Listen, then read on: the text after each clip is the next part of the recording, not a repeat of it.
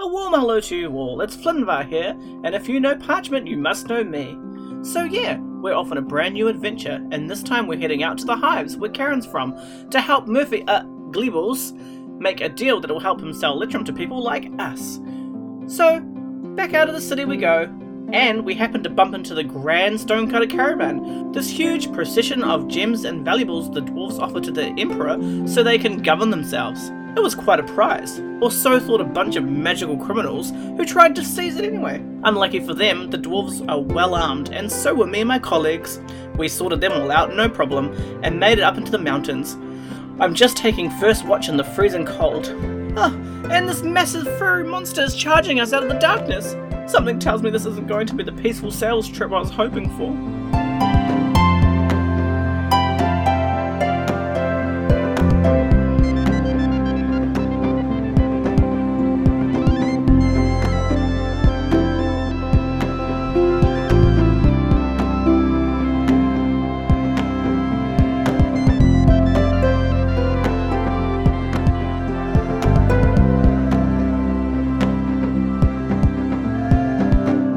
Kia ora, everybody, and welcome to the terrible adventures of the Janison Breford's Parchment Company. My name is Penny D, and I am your DM.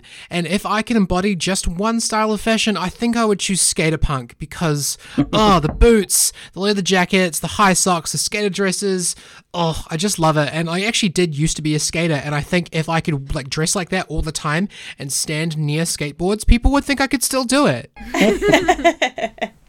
The truth, though, the truth. Hi, I'm Poppy. I play Idaho the Tiefling Rogue, and so this one's a little bit hard, but I kind of I wish I could embody a bit of it's called tech core, and it's like a very futuristic look. Ooh. But I also really like the cute like Lolita style fashion. So I like a weird mix between the two, where I'm kind of a bitch and kind of really sweet. So like tech, um, tech Lolita, futuristic Lolita type. I'm into it. Yeah. Also, I do think that you need to update your introduction because technically you're Ida for the Tiefling Rogue Druid now, so we probably need to keep an eye on that. True, true, but he's he's still a, he's he's but a small druid. Yeah, he'll get there. Hi, I'm Nate, and I play Flinvar, the Halfling Bard, and I would like to do. Yeah, I really love steampunk, but I also want like a comfy, chic version of steampunk. So it's not always like I'm in my fancy waistcoat. It's like I've got my cool, cool kit, but I'm just in my parlor having a, a nice smoke. Yeah, that sounds comfy. My name is Stephanie, and I play Frankie, the human artificer. And the fashion that I'd like to embody is probably Chinese street fashion. Ooh. Like Yeah. you've seen like those videos like on TikTok and shit, and they're just like walking, and they're just so confident, and like I'm like, oh man, yeah, I'd love to look like that. I don't- what can you describe that to me? Because I don't have TikTok, so I don't know what Chinese street fashion is on TikTok. Like, what what do the shirts look like? it- It's almost like high fashion, but it's for like everyday doing stuff. Like, oh yeah, I'm just gonna pick up my dry cleaning, but like. I'm a model also. Okay, nice. I'm into it. and it's also a little bit of the attitude as well. Like you have to have the attitude. You're just like I don't give a crap about anyone. My name is Liz, and I play Karen, uh, your favourite dwarf barbarian. And, well, I love fashion, and I, d- I don't always express it in my clothing. But I love doing I love doing the fashions, and my fashion style is always changing.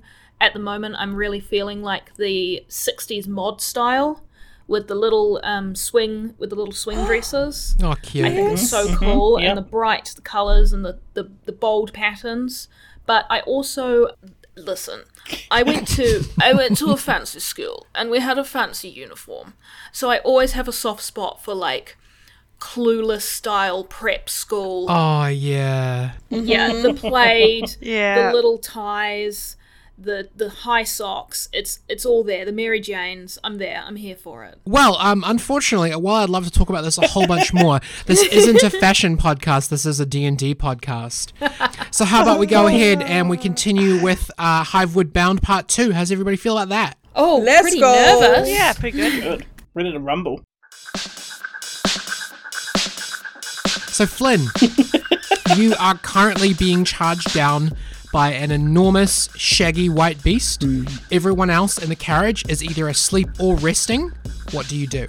Um, I'm going to holler Batgirl. So he's going to be like, A fuzzy beast! Arise! There's a fuzzy beast! Okay, so without any any other context, those of you who are currently in the cart, Murphy's in there too. Um, how do you respond to Flynn doing that? Do you think he's rehearsing for a play, or is this is it go time? Karen says, What on earth? And she's kind of waking up and rubbing her eyes. is he is he trying to summon us outside to look at a dog or something? Did, did someone say dog? Oh, I'm out there. Artifice straight up and he goes outside. Idafa, you see an enormous yeti charging towards the carriage. Uh, And when I say enormous, I mean like three times bigger than a human. So it's like three times taller than you, Idafa. um, um, um, th- th- this isn't a dog. Roll for initiative, everybody. Okay. uh, Karen got an eleven. Flynn got a nine. And Ido got an eight. And Frankie got a seven. These rolls, these rolls, man. Yeah, I'm not feeling too good. Hopefully, you got your low rolls out of the way now, because this is going to be a bit of a challenge for you guys. And Murphy got a six, so Murphy's going to go last. okay, so it is the Yeti's turn first, because Yeti got a 19. Well done. Cool. So, uh, Flynn, I realize that I have kind of been picking on you a little bit, but you were the one who chose to be on watch, and I promise you, I'm not just like every attack is on Flynn now, but you were the one that he saw at the very beginning. So, he is going to charge at you. Uh, he has a 40 feet movement speed, so he's going to run all the way to you, and he's going to do a multi attack. Uh. Oh, Okay. He's got plus 11 to hit, so let's see how we go with this. Whew, plus 11. Yeah, plus 11. A 19 and a 30. Yeah, that, that hits. Both of those hit? Yeah, okay. Yeah. Um, so I'm That's gonna a go lot. ahead and roll my damage. 2d6 plus 7 plus 2d6 cold damage. Oh dear. So you take uh, 17 slashing damage and 9 cold damage. And then part of his multi attack is he also has an ability called Chilling Gaze, which he's going to use on uh, on Idafa, because Idafa's the only other person that he can see. Idafa, can you make a Constitution saving throw, please? Oh dear. Okay. Ah. Okay, unfortunately, you are going to take some damage from this. So you are going to take 6d6 cold damage, and then you're going to be paralyzed unless on your turn you can roll to fight the paralysis. okay. I was just wondering, is this something I could use Hellish Rebuke as a reaction? Yes, I, even though you are paralyzed as part of this, you can go ahead and use Hellish Rebuke if you want to. So you take 22 cold damage, Good lord. Okay. and you can go ahead and do Hellish Rebuke now. Do you have enough electrum to do that? Oh, that's a good point actually, because I know we're really That is short a on good Electrum. point. Oh no, it's Hellish Rebuke. Oh, You're Oh, a I'm tiefling, of and you course, don't yeah. need it. Yeah, that's right. Everything is okay. so 19 fire damage. Wow, really nice. Okay, so Roast just meat. a little bit of a heads up that now that you have done fire damage to it, the Yeti has an ability called Fear of Fire. If the Yeti takes fire damage, it has disadvantage on attack rolls and ability checks until the end of its next turn. Ooh. Good. Interesting. And I'm paralyzed. You are paralyzed. So at the beginning of your turn, you can repeat the saving throw, and if you pass, and I've got a DC for it, if you pass, then you get still get to have your turn. Okay, sweet. Uh, Karen, you're up. Okay, so Karen is going to run out, and as she runs out, she uses her bonus action to summon the Temperate Great Axe. I'll just remind you that it's a free action unless you also plan on dismissing it in the same turn. Oh, okay, cool. Sick. so I use my free action to summon my Temperate Great Axe, and I'm going to run straight at the Yeti. So you come down the stairs and you go past Idafa. Like Yes. there's like a small, you know, like tent zip area where you can go outside of the little tarp that's been pulled down, and you see this enormous like, and for you, it's probably like six times taller than you, big yeti that just like did a big hit on Flynn. And um, she says, Oh, that's not a dog! and she's going to, if she can reach it, of course, You can reach that 35 easily. sweet as. I'm going to do a big hit with the Temperate Great Axe. I'm not going to pop rage because I only have one Electrum left. oh, natural one. Jeez Louise. Uh, can you just roll me just a straight d20, please? Of course. Oh, and that's a two. It's a bad fumble. Karen is in her pajamas. Okay, Pajamas. uh, you trip over. You are prone and you drop your axe. Oh Oh, no, no. her little fuzzy Why did you slippers. pack PJs? Okay, that's Karen's turn. Uh, Flynn, you're next. Okay, so Flynn is going to cast Fireball at this giant fluffy Hell yeah. Yeti, seeing how it got affected by Ido's attack. Yeah. Okay. So part of fireball is the fact that there's quite a large blast radius on this. So are you gonna cast it like 20 feet away from you so that it only hits the yeti and not yourself? Yes. Yes, please. I'm falling over. Yeah. Okay. What is the spell save DC that I have to get? That's 15. And do you have enough electrum to cast this because it's a third level spell? Yes, I do. Okay. Uh, and what? It's a Dex saving throw. So I rolled. Let me see. I rolled 14. So yeah, it, it go- it goes all the way through. So go ahead and roll me 8d6 fire damage, please.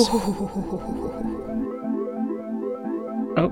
30. Wow, okay. nice. Oh, thank goodness. Flynn, you take a big slash from this Yeti, like it runs out of nowhere and slashes you and does some kind of magic at Idafa, and then Karen falls over and you're like, what the fuck?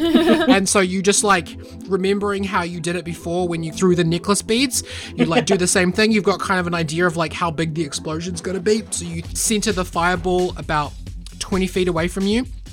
And There's an enormous big fiery explosion and it does melt all the snow within that radius as well. So there's like a bare rock 20 foot uh, radius sphere just outside the area of the caravan. okay, Ido, you are up. Okay. So go ahead and roll me a constitution saving throw.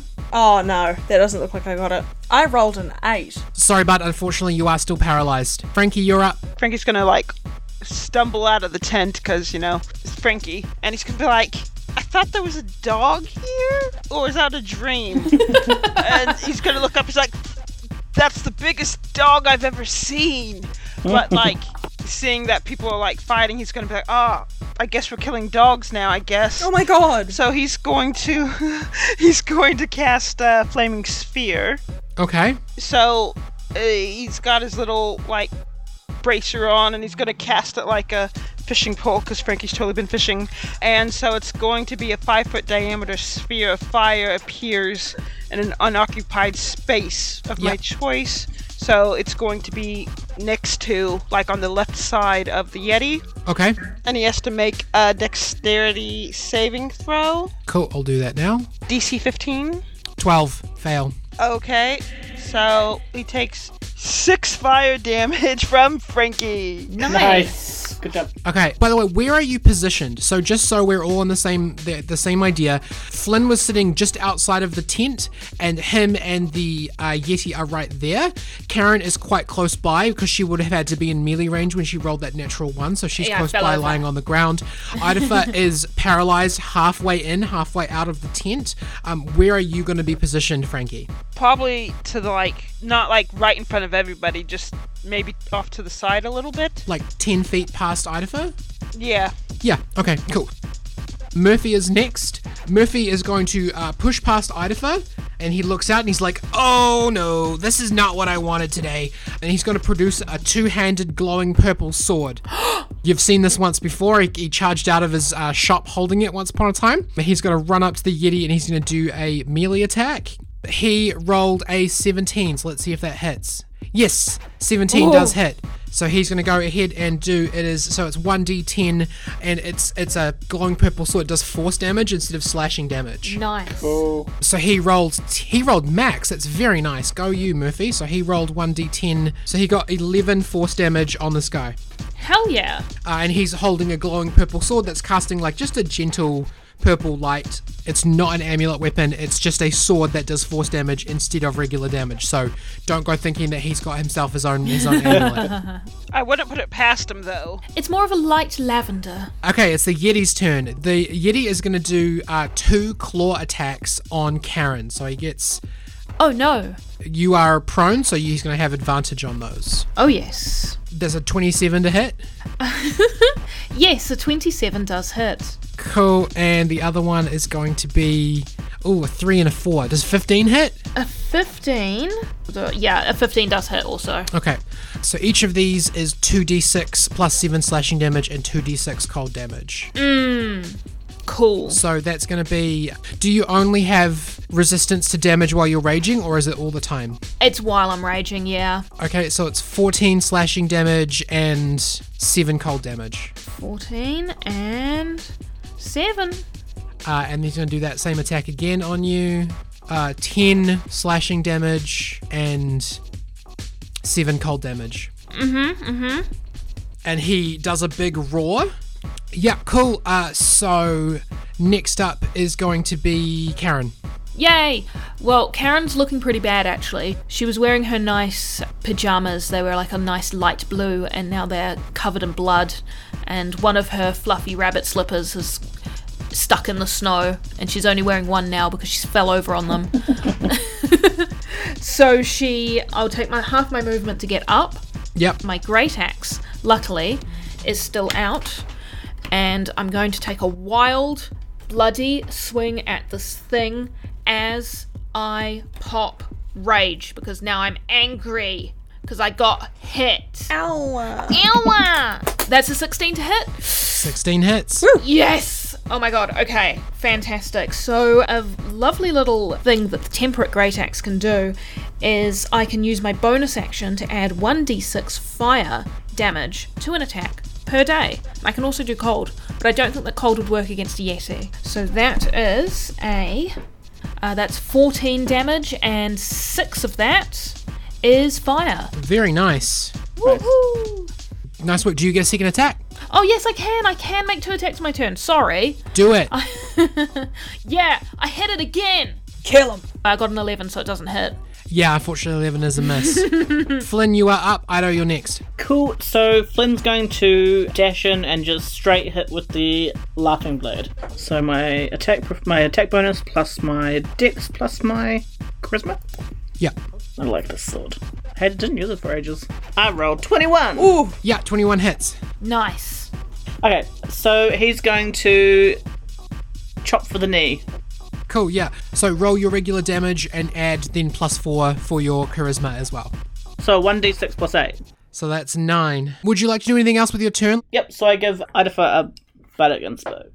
How do you inspire him? So I'm like, you've got this. It's just like a big dog. You know you want to pet it, or at least we could have this for dinner. Yeah, okay. So, uh, Ido, it's your turn. Frankie, you're next. Cool. Just to confirm with Bardic Inspiration, can I roll first and then decide if I want to use it? Yes. Cool. Ah! Well, I- it's not even worth me using it. Yeah, unfortunately, probably not. What did you roll? I'd have rolled a, th- uh, a two plus one, so three. He he rolled Well, three. if you think that adding eight to that, making it a total of 11, will be enough, you can use your Bardic Inspo dice, but maybe it might be better to leave it for next time. Yeah, I'm going to leave that for now. Yeah. Sorry, bud. Frankie, you feel a calm tingle wash over you. Uh, roll an Arcana check for me. Ooh, I kinda. I'm good at that. That's a 12. Yeah, it is a familiar feeling. It's like the feeling when an Electrum coin dissolves in your hand, only it's like your whole body is bathing in that feeling. And I'll just give you a little mechanical idea of what's happening. You can cast spells right now Oh. what, mate? without paying Electrum. Oh. Okay. And is there like sort of anything around? Roll perception. 12 again. There is nothing that you can see that is causing this feeling. Oh. Interesting. Is this one of those feelings that, you know, when your body's changing and This is not puberty related. Second Okay. puberty. okay. Frankie would just say like, "Hey guys, I feel a little strange. uh, I, I feel like I'm Electrum. What? Is Flaming Sphere like a continuous concentration spell? Or does it only last for one turn? Uh, it's concentration up to one minute. Cool. So you can keep that going, but you can also do like a non-concentration spell and just cast it, unless something happens. But I'm not going to tell you what that is unless you do it. Oh, wow. Okay, I wasn't prepared for that. Uh, uh, uh, I don't actually have any other spells that's hurty ones. So what I'm just gonna do is just like." Feeling a little bit like, oh yeah, I feel a bit more confident. I'm going to ram the sphere into the Yeti. Okay. I got an eight. Okay, cool. Yeti doesn't have good decks. Nine damage. Yes. All right. Are you going to do anything else with your turn? I, I would just like to mention anyone who can move, like maybe come come stand next to me, guys, or I don't know, maybe I'm just special. Frankie is very special. Are you going to move or are you going to do any No, other? no, Frankie's gonna stay right here. he thinks this is the sweet spot. That's fine. So next up is Murphy. Murphy's going to sheath his sword and he's going to run up and he's like rubbing his hands together and you can see as he's rubbing his hands together that they're actually catching fire because he's a fire genasi. He is going to do the burning hands spell. Oh, a thin sheet of flames shoots forth from his outstretched fingertips. So he like rubs his hands together to make heat, and then he's gonna shoot fire uh, in front of him. So the yeti is gonna make a dexterity saving throw. He gets 17, so it's only half damage.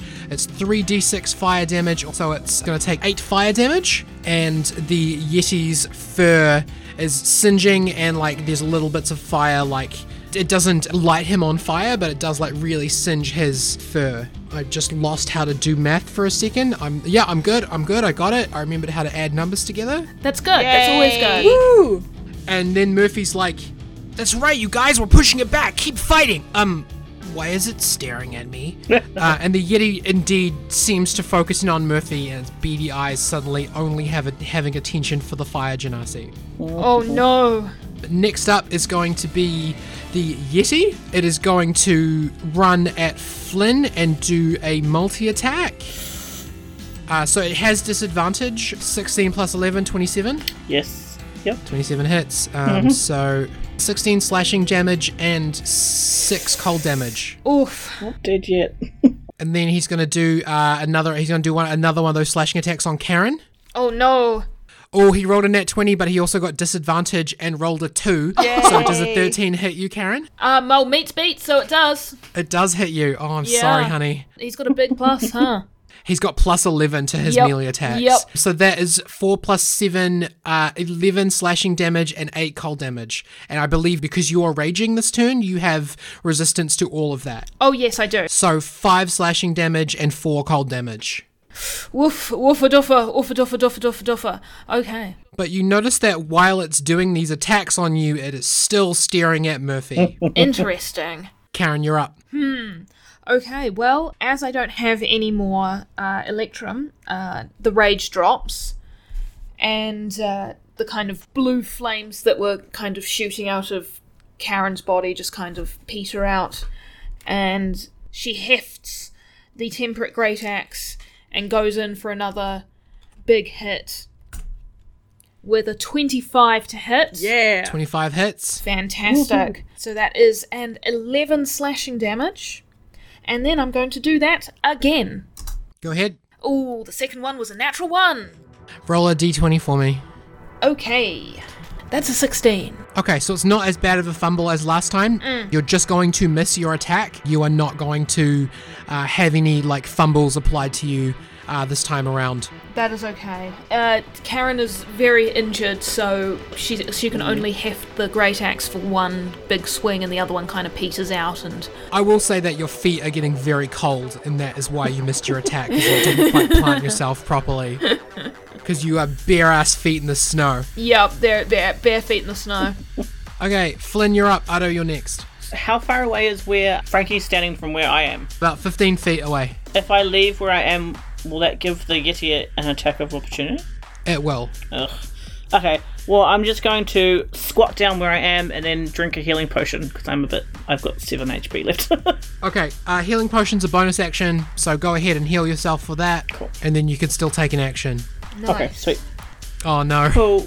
Oh, Uh, the, the, unfortunately, the liquid in the potion Oh. is uh, a little bit frozen. How much healing did you get out of that? One, didn't I? I'm pretty sure a healing potion is 1d8 plus 2, so you should Okay. you should have 3 healing out of that. Okay. So I'm back up to ten HP. Hopefully the Yeti can't do th- can't do more than 3 damage in one attack. So that was my bonus action. So for my other action, then I'm going to cast fireball at his eyes. I have two questions for you. Yes. Do you have 3 more pieces of electrum? Yes. And do you have another third level spell slot? Yes. Okay. And also if you cast it at his eyes, you're going to hit everybody. yeah. Oh. because it explodes in a big, big radius. So if you cast it on him, everyone's going to take a bunch of fire damage. Oh. Okay. If I cast it so that it's above our heads but pointing down at his eyes, but from like a little bit back. I mean, that's a pretty good strategy, really, because he's about three times taller than even the tallest one of you, so that's not a terrible idea. Yeah, so I will go ahead and roll a dexterity saving throw. Roll badly. I rolled a 17. Oh fuck. Oops. Sorry. I already did our F bomb this episode, you guys. Uh, so go ahead and roll your roll your damage, and I'll just take half that. But you're at disadvantage, right? No, not saving throws, it's attack rolls and ability checks. And um, she's not at disadvantage yet because it hasn't taken fire damage this round yet. Not since its last turn, no. Oh, true. Wishful thinking. Okay, so 26 damage. So at least if I get hit, I'm making a difference before I fall over. Yeah, good call. Good call. That's a good amount of damage you guys have done on this thing so far. This thing is supposed to be like way out of your guys' league in terms of its CR rating, its challenge rating. And you guys are really kicking into it, so that's pretty good. You forgot we had so much fire. Idafe, you are up next. Go ahead and roll me a constitution saving throw. Oh, Oh. my god. You can add your inspiration dice to that if you think it'll make a difference. Ugh. Yeah, I will. 1d8, right? Yeah. Roll good. Thanks, Mum. What'd you get? I got a 1. Yeah, unfortunately, eight is not enough to break paralysis. On the good news, in three more turns, uh, it you know, would have run out on its own, so you're doing great. Thanks. Frankie, Frankie is gonna look over at Flynn. Uh, you're still quite hurt, aren't you? Yeah, I'm at 10 out of 60. Oh, okay. So he is going to cast Healing Word, okay? Thank you. and Frankie's just gonna be like, "Fe- "Feel better," as he casts it for eight healing. Nice. And uh, as a bonus action, I am going to ram the flaming spear at uh, Yeti boy. Oh, nice, you can do that for a bonus action. That's awesome. Yep. By the way, you did not have to use Electrum to cast that healing word, and you felt like that tingly feeling around you, like you, you channeled that into healing for Flynn. Oh, okay, cool, cool. oh, I'm like, ooh, I feel all tingly, guys. Thanks, Frankie! Is this normal? Uh, he rolled a 19 for his saving throw against Flaming Sphere. Uh, then it's half damage, so two damage. Hey, fire damage is fire damage, babe. Take it. Yay! Damage is damage. He's just mildly annoyed. Okay, so this thing is taking quite a lot of fire damage. It looks quite damaged. You can see it bleeding a little bit. You can see big, singed pieces of fur. So uh, Murphy's up next. Um, he's going to redraw his glowing purple sword and he's going to swing at it and he's going to roll a natural one. Okay, so he's going to he's going to swing his sword and the yeti like knocks the sword out of his hands and he does zero damage. And he's like, "Oh no," cuz the yeti's still staring at him even after all of this. So it's the yeti's turn. The yeti's going to grab Murphy with both hands and pick him up Oh no! and then it is going to do an enormous roar. The roar echoes off into the darkness, bouncing off peaks and rocks, layers of screeching sound hitting your ears over and over. The Yeti, with a struggling Murphy grasped in one paw, leaps away from the combat, up the hive hexes and out of sight of anyone lacking dark vision. Those of you who can still see it, roll perception. Karen can't see shit. She's she's face down. It's very cold. Oh, yeah. What did you roll? Uh, Karen rolled a nine. Ido can't move, but Ido rolled a 23. Ido, you see it like pop its head over the top of the ledge and peer over cautiously at all of you. Then it looks up the closest mountain before disappearing from view. Woo!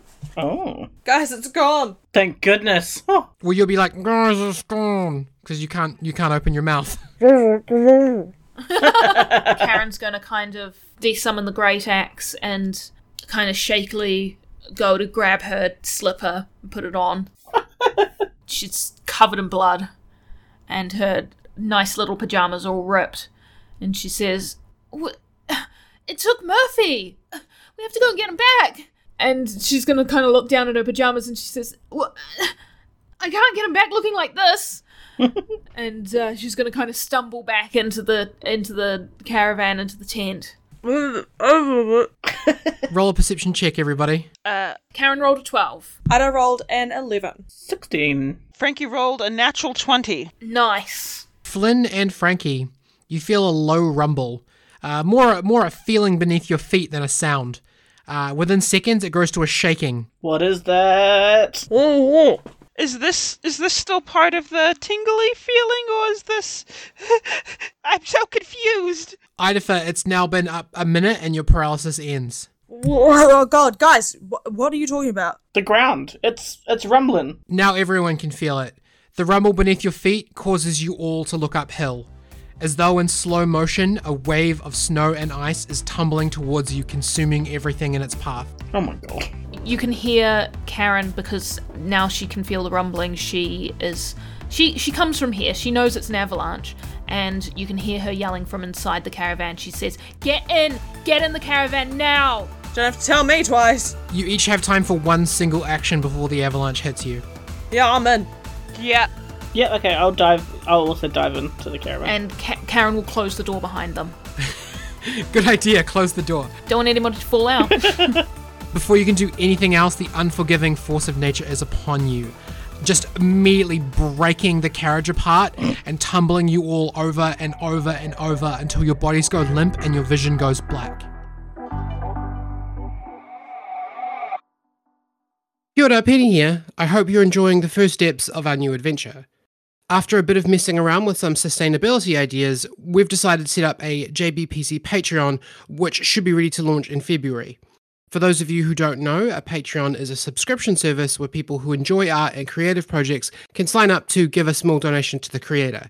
We've chosen this rather than taking on ads for the show. If you like the show and you're keen to help us keep getting better, keep an eye on our social media. We'll post out when the Patreon goes live. The money raised will go towards paying someone to take on some of the editing, as well as a bunch of the costs for hosting and things like that. There are a bunch of different donation tiers you'll be able to sign up with for different rewards, and I've got many ideas for bonus Patreon exclusive content. If you can't or don't want to donate, no stress there. The main show will still be released for free for everyone at the same schedule. If you're listening to the show on Spotify, you should know that they've recently enabled podcast reviews. We would really appreciate it if you would stop by our main channel page and leave one. You don't even have to type anything, it's just a quick click on a star rating. How easy is that?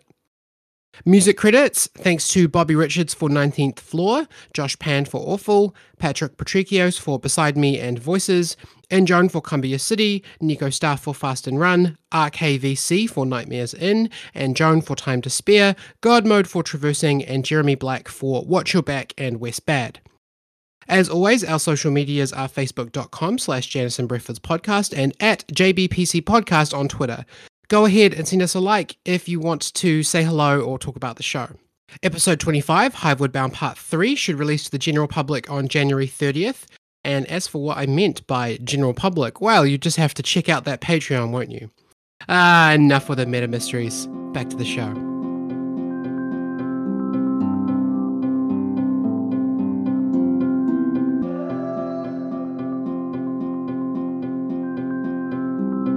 Man, this adventure's going great so far. I love it. Everyone roll a nature check for me, please. Karen rolled a 17. Uh, Idafa rolled a 10. Flynn rolled an 11. Frankie rolled a not natural 20. Nice. Frankie read those mountaineering books, man. He knows. Awesome. Now to put on my crampons.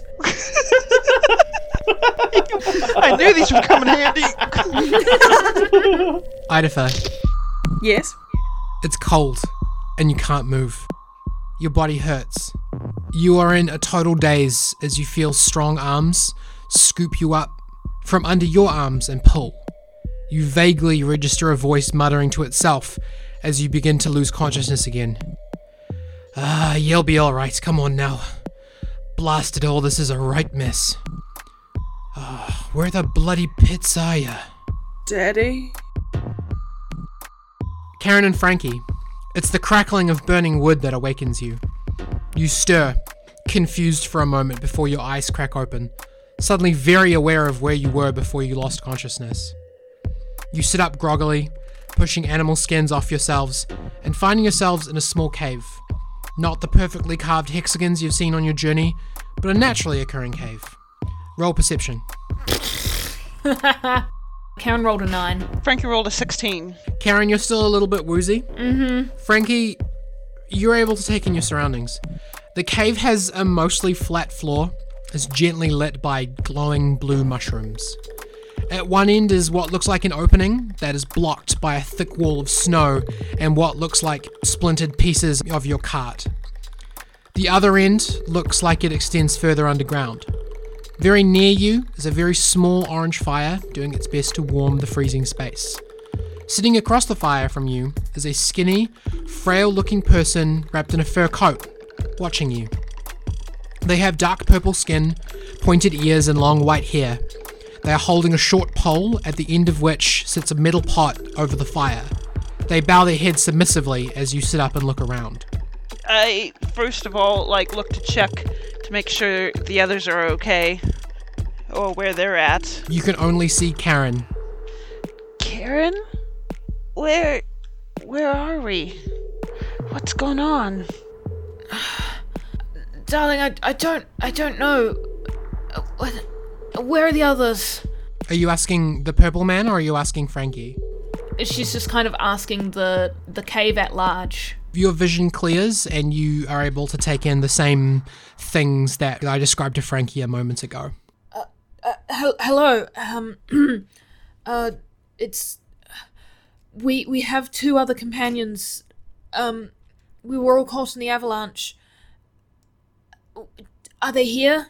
The purple man only shrinks further at Karen's attempts to communicate, seemingly not really understanding what you're asking. He only pulls the pot from the fire and begins to pour the liquid into three metal cups that he produces from his pack. He stands and grovelingly puts one of the cups in front of each of you before crawling back to his spot and sitting and, and just seemingly waiting.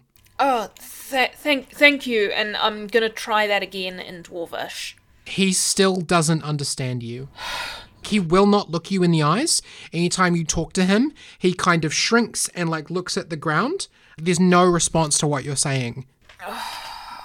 is Karen kind of how how's she looking? Has her has her wounds been kind of bandaged, or is she still slashed? You know, are the slashes still open?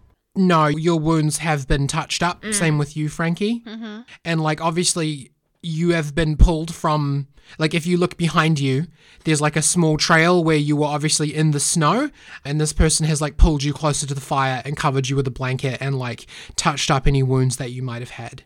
Oh, that's very nice. Oh, that's Um, nice. I will. I'm gonna go to the entrance of the cave and look out.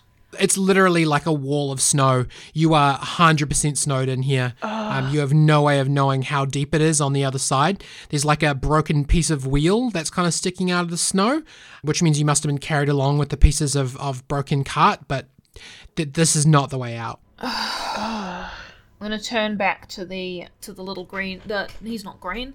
Green. He's purple. He's purple. I'm going to turn back to the little purple guy and I'm going to uh, experimentally kind of pull the necklace out and just kind of have it outside th- my clothes.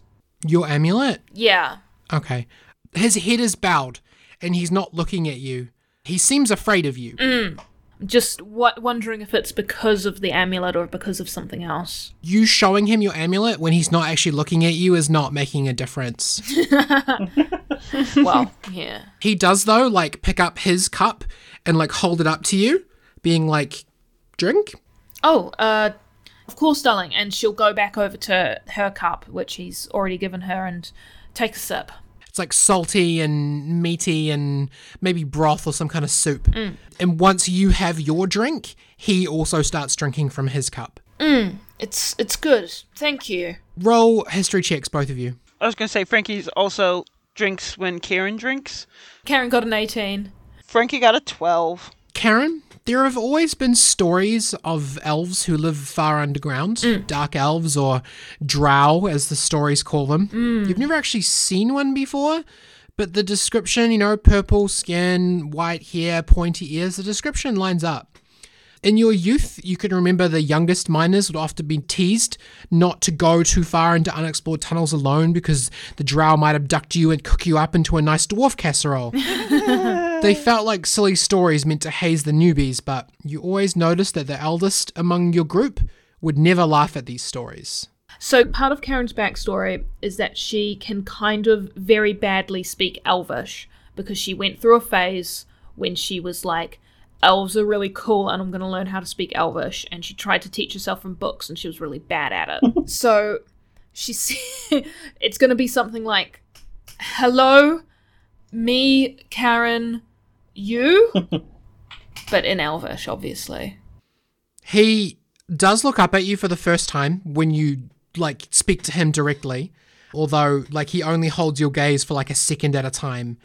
He still doesn't really seem to understand you, but he kind of gets the gist that you're introducing yourself, and he points at you and says, "Ka- "Karen." Oh, yes, very good. Uh, and and then she kind of tries to switch back to Elvish and she says again, uh, y- "You N- name?" He kind of shrugs at you, and then he points to himself and he says, "To Telhain." To- Totelheim. Uh, it's it's lovely to meet you. Uh, oh, oh, gosh, this is um uh me friends outside where snow. Ooh. And then she turns to Frankie and she says, "I it's, it's been a while. I I don't really know how to speak Elvish." Neither do I. he can see you pointing out at the snow, like he can see you pointing at the exit to the cave. And he shakes his head, although he kind of flinches as he shakes his head, as though he's expecting some kind of like negative repercussion from you for disagreeing. And he points behind him further into the caves and he gestures like, you two, me, this way. Okay. Okay. Okay.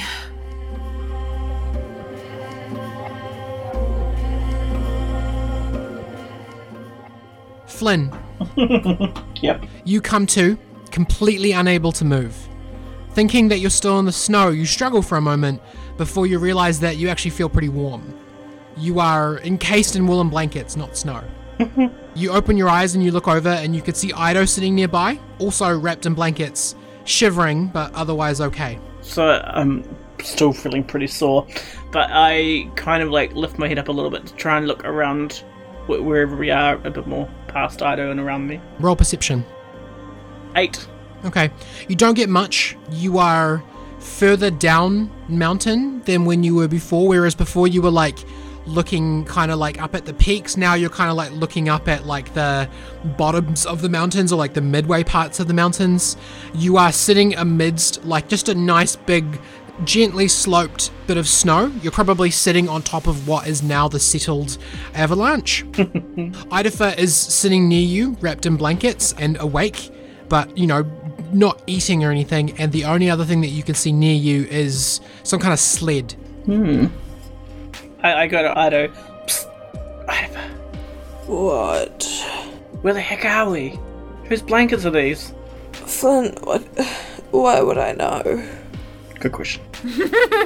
You hear footsteps approaching you from behind, uh, and you hear a voice say, "Right, you're both awake. the others aren't here. I've checked for hours. Aw. On your feet. We need to move, or else we'll all freeze to death." Oh, I thank you for your warm blankets, sir, but uh, who are you? I have business with one of your companions. I'll leave it at that. You can call me Alicast for now. Nice to meet you, I'm Flinvar. I'm uh, Ido. You had three more. They're not here under the snow, that means they're under the rock. You won't find them here. Let's move. What do you mean under the rock?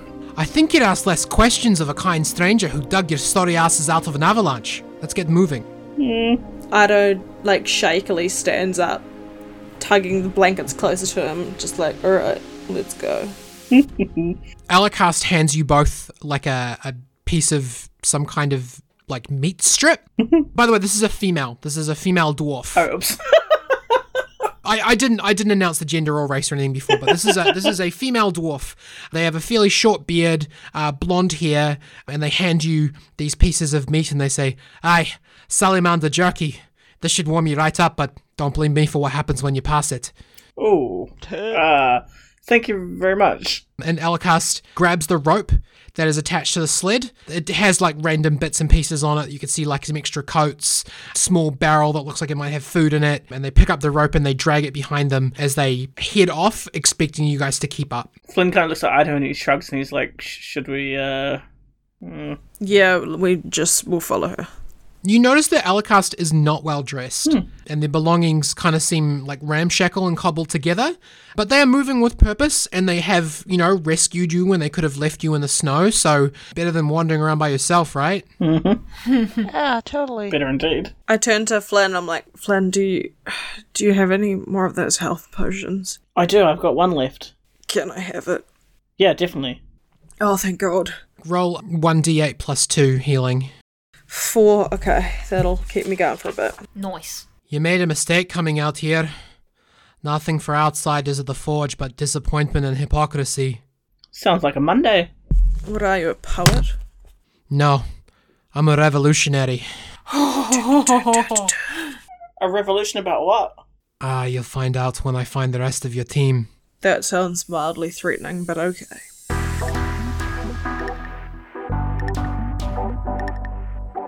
Alucast doesn't seem to be following a set path, but they're kind of moving from high point to high point.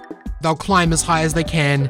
Uh, they'll drop their, you know, drop their sled. They'll climb a rock and they'll kind of look around the terrain for something. What are you looking for? An opening. All through these mountains, caves and tunnels stretch out forever. Some natural, some dug by gullible fools. Some a little bit of both. Your remaining members are down there somewhere. You just have to find them before the beast does. What beast? The Yeti? Aye. God, he's just going to be more angry now. We burnt a Yeti a little bit. Your others. The others that you have with you. Tell me about them. What are they like? Great. There's a dwarf and a human. I miss them. There's there should have been three. Oh, I heard three. There were two tieflings, a halfling, a dwarf, and a human. oh yeah, our tiefling friend. Uh, g- g- g- gr- uh, what was his name, Flynn? Uh, globals. Ah, this is why we take notes so that we don't say globals in the podcast. Oh, isn't it globals? That's what I wrote it down as. It's gleebles. Oh, glebals. glebals. Are they friends of yours? What are they like? Well, one of them's a surrogate mum, and the other one's a bit of a dingus, but he's cute. So Oh, I'll take it. That's the that's the dwarf then, your your second mother. yeah, she's a she's a dwarf. Why? Why? Just wanted to know. We're, we're colleagues at a paper company. Ah, also that. I don't a hundred percent know what that means, but alright. This is great. You, you've never been to the city, have you? No, I've mostly lived near the forge my whole life. Digging and putting into buckets and emptying buckets and digging. There's not much more to it than that. Sounds like you've led a very interesting life. I'm on your side. Don't much prefer it. But as for the rest of them, they can't get enough of it. Work is all they know. Is it some sort of cult? Because that sounds wrong. I agree. Ah, here we go. Alucast says, uh, finding a crevice that leads directly downward into the earth. She mutters a few strange words and then throws a small stone down into the blackness. It clatters almost immediately, letting you know that it doesn't go down very far. Onwards into hell, she Jeez. says, jumping down. After a second, there's a flump and a short scramble. Down you come. I'll catch you. Oh? How do we know if we'll be able to meet up with our friends down here? And I just give Flynn a little push. Yep. Oh yeah.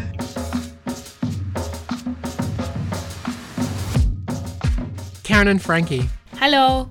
You've been following Totalhine through winding caves, uh, swapping between natural gaps in the rock and what looks like dug tunnels, each of which are occasionally lit by more glowing mushrooms. Your guide appears to have an overall direction in mind. Uh, whenever they're faced with multiple choices, they seem to choose pretty quickly. Karen, ask him where we're going. Okay, um, mm, I'm not even sure if he's understanding the Elvish. I've I've heard that the Deep Owls speak something different, but uh, pl- please. Uh, okay, and this and this will be in Elvish. Uh, please, please, we're going. Please, we're going. We're going, please. uh, Totelheim stops, uh, seemingly reacting to something. They feel around with their hands before uh, stepping deliberately, like into something that they've felt. They then go into one of their pouches, pull out a small notebook, and start flipping through it. Stopping on a certain page, they set the book down and begin making hand gestures and speaking uh, very specifically. Uh, Karen will stay silent and watch. Can I do an arcana check to see if I know what they're doing? Go ahead, roll me an Arcana check. 22. Yeah, it looks like they're casting a spell. They appear to have felt something and then stood in a very specific spot and then started casting a spell from that. It feels related to what you felt when you were fighting the Yeti. Okay, well then I want to stand right up next to this person and see if I could also cast a spell. Okay. And when I say right next to them, you literally have to be like standing, hugging them to be within the same Yeah. space that they are. Yep. cool. Yep. That's that's what Frankie would be doing. Okay, I know I saved your life, but this is a little close for me. Oh. oh, hello. Yeah.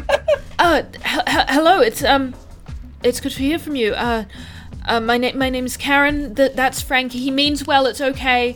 He's the personal space. It's not. It's not a strong suit. Totelheim, your name. Um, it's thank you for saving us.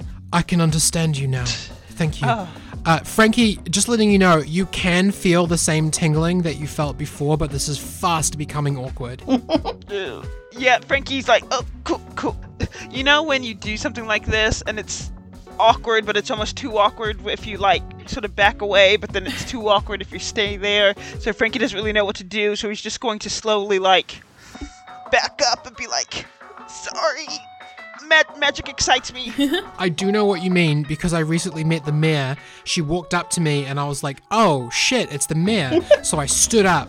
And then I found that my face was like five inches from her face, and sh- and I couldn't back up because all I could do was just sit back down, and I was like, "No, that would be weird." So I just stood and had a conversation with the mayor so close, and she was like, "I'm the fucking mayor. I'm not backing up. You back up." so, so yeah, No. it- that feeling is what Frankie's feeling now. Oh my god. But he, he, he, he backs up. He's like, sorry, magic excites me sometimes. and it, oh, and he, what? He doesn't know. he just hangs his head down and just like backs up, like walks backward, not necessarily looking where he's going, but just like he's full of shame. Uh, Karen will kind of catch his hand and just kind of hold his hand while he stands there. Males in your society are so similar to the males in mine. oh, that's just Frankie.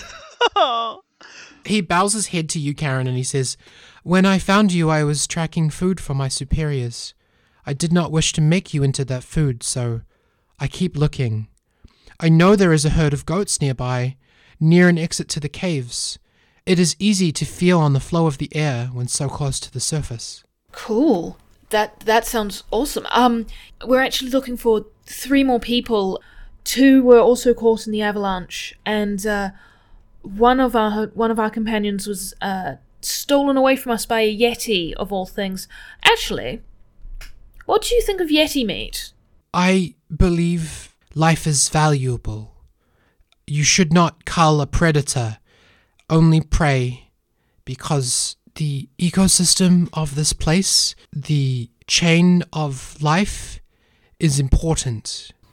Interesting. Interesting. Probably wouldn't taste good anyway. And Karen's gonna kind of awkwardly uh, clear her clear her throat.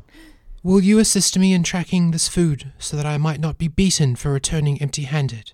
Oh, I mean, of course, my dear. We wouldn't want our uh, our savior to be uh, reprimanded in any way. You you saved our life. Isn't that right, Frankie? And she's gonna kind of pull on Frankie's hand. Uh, uh, uh, y- uh, y- yeah, yeah, that's right. Uh, yeah, I guess, yeah. You are different from other dwarves and other women who I have met. Hey. You are very kind. Oh well, you know, motherhood will do that to you. I was a lot more of a firecracker in my younger days, and she kind of goes, ha ha ha. ha. Oh, let's find Frankie also laughs awkwardly because he does. let's find those goats. Wait, when I move, I will no longer be able to speak to you. Oh, So I will tell you now there is danger ahead. Please be careful and take the exit when the opportunity presents itself. okay, I will take my prey back to my party. okay. Uh, Hold on, before you step away, what is it about that spot that makes you able to talk to us, Totelheim? I am standing on a font. Magic is possible in this spot because the sacred stone left by Mother Loth exists below. oh, so you mean there's electrum underneath your feet? There's electrum veins in this mountain. Yes. Of course. I do not understand that word, but somewhere below exists magic. So above also exists magic. How very exciting. Maybe that's what you felt, Frankie, just before. Yes, and not puberty. oh, I mean, yes, yes, I agree. Yes. When we arrive, we are to catch my prey and then leave. Okay. Please do not disrupt the ecosystem that exists here. Many of your kind, and he nods at Karen, simply come down and destroy what is here and take anything valuable. This is a real problem for all who live underground. Frankie just like shakes his head in disappointment at Karen. like, mm mm mm. She just shrugs at him, like, what am I gonna do? what am I gonna do? I'm just an HR manager. We will probably not speak again. Thank you for being kind to me. I will not forget it. it was good to meet you, Totelheim. Thank you for talking to me. And with that, Totelheim steps off the spot and continues down the path. And for the first time, when they look back to check on you, you don't see fear or sadness in his eyes. Aww. Karen gives him like an encouraging smile, and she'll she'll follow along. She's still got Frankie's hand. Frankie gives him like a thumbs up with the other hand. He doesn't know what to do in this situation.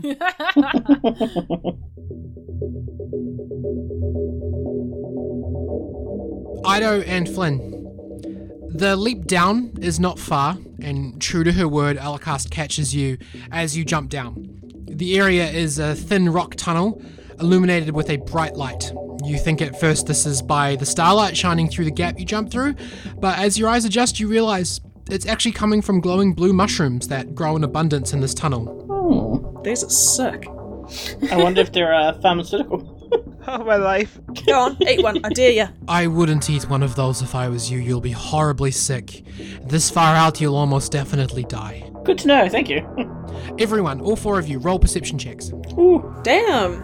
Artifa got a 21. Uh, Flinva got an eight. Frankie got a 19. And Karen got a fifteen. Okay, everybody except Flinvar. Uh, Idafa, you are about to follow Alacast in one direction when you hear a voice echoing uh, down the tunnels behind you. Uh, Frankie and Karen, you're just starting to feel uneasy about whether Totalhine is actually leading you where they say they are when you hear a voice bouncing off the cave walls coming from ahead of you. I have told you a hundred times I am not a goddamn goat. See, look, the horns come right off. Wait. What Is that- Mur- Murphy? Murphy? Uncle Murphy? I mean Gleebles? Is that you? and Karen will kind of start um, going forwards at a at a faster pace. I keep listening for a little bit. Yeah, okay, you hear a strange grumbling wa- roar, like a. and then you hear the first voice again I don't want your mushrooms, okay? Businessman, not goat. Oh my god, this is how I die. Wait, wait. Flynn, Flynn, do you. I think that might be Murphy. Uh, let's go have a look. What's the worst that can happen, right? Come on. And I drag Flynn. Alacast follows you. Uh, both of you, all of you, your tunnels lead to a large domed cave. This one carved, probably by a mining group sometime in the past. Uh, in the cave, all over, are white goats munching on the glowing mushrooms that you have seen. There is a large open mouth leading to outside. on the end furthest away from you. And next to that entrance, sitting slouched inside some kind of clear magic bubble, is a put out looking fire genasi yelling at the Yeti who abducted him, who is dotingly trying to feed him glowing mushrooms through the bubble. For the last time, no. No sale, no deal. I don't care how much you want me to eat those. I am not giving you any milk. Go on, Murphy, give him some milk. I say loudly. Karen and Frankie, you can't see him, but you also looking at the same place Oh, right. that, that the others are. You hear Idafer shout out, and Murphy kind of looks up and he's like, Idafer, is that you? Of course it's me. Come get me. This thing is trying to feed me mushrooms. And the Yeti uh, turns around at the noise. We, you can see it uh, looking around. I'm going to roll a perception check to see if it sees you. 10. It did not see you. It is currently Nice. looking around. Sick. Since it can't see me, I'd like to throw a dagger at it from the shadows. Okay. Can you think of any reason why you might have advantage when it's like currently looking for you? I guess the fact that it doesn't know where I am. Hmm. Could I do stealth? Yeah, roll me a stealth check. If you get over 16, then you can have advantage. Nice. All right. But the fact that you just announced yourself means that you don't really have stealth. Damn it. Oofa doofa. Not quite. I might have given it to you if you were completely rolling on stealth, but you did just be like, hey, I'm over here. G'day. You roll me an attack roll for the dagger. All right. Eh, 18? Yeah, 18 does hit. Okay. And I will say the Yeti still seems to be in pretty bad shape. Like it has not had the time to heal from the last set of damage you did to it, just like you guys haven't really had time to rest yet. Okay. Five damage? so you you throw your dagger and it hits the Yeti. Uh, and the Yeti roars and starts charging over to which way the dagger came from. But then, out of nowhere, for you anyway, Idafa, a spear comes flying out of another wall and hits one of the goats. What the hell? Karen and Frankie, Totalhine has just thrown a spear at one of the goats and has darted forwards to try and collect the goat before the Yeti notices, but didn't know that Idafa was throwing a dagger at the same time, so he's actually charging right for where the Yeti is currently charging for. Okay, Karen is going to race forwards to try and intercept the Yeti using Ring of the Ram. Okay. Yeah, go ahead and roll me an attack roll for that. Okay, please roll well. Yeah. Woo! That's a natural 20, baby! Okay, go ahead and roll double damage on that for me. Thanks, I will roll 4d12. And as well as that, the Yeti will be pushed back in feet equal to the dice roll and half distance for every side over large. It's huge, so half distance. Okay, so it, it gets hit for 25 bludgeoning damage and it gets sent flying backwards 12, 13 feet. Yeah. So I was gonna have you roll initiative for this, but now there's no point because Karen, you like charge past Totalhine and run up, and like the Yeti is kind of coming at you on sort of a perpendicular line, and you just swing and like put your full power into it and just punch the thing, and it goes flying into like one of the opposite cave walls and just sticks there, not even moving, just like embedded into the rock wall. God. Sick. yeah, Karen! Yay, Karen! And so, Idafer and Flynn, you guys see Karen. Karen? Frankie, you obviously saw that too because Karen was with you. But if Idafer and Flynn run out, then you'll see them too.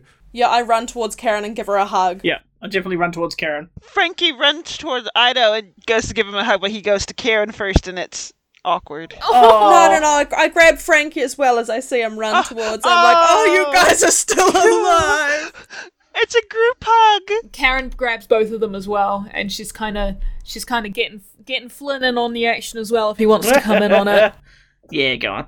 Yeah, go. yeah, go on. Karen Stonecutter.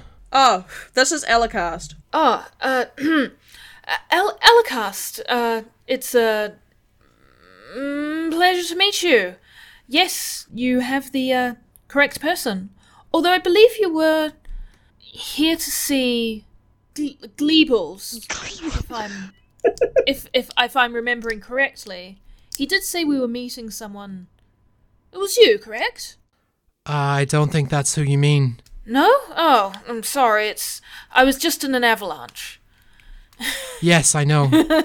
I'm so glad I finally found you, Callum Stonecutter. Oh, Rumor travels faster than people, and as soon as I heard you were coming to the forge, I rushed out here to find you.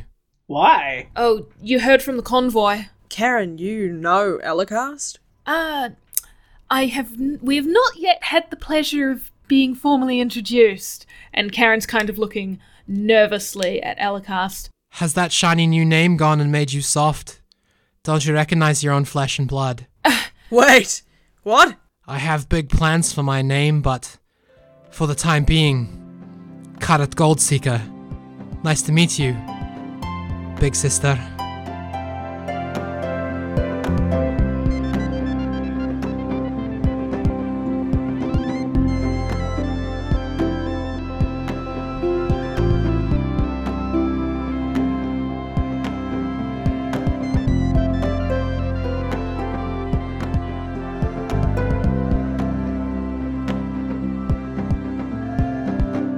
The travelers appear to have left us.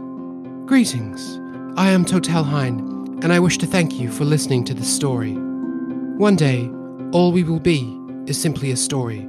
Do not let yours be lost in its first telling. This is all we can hope for.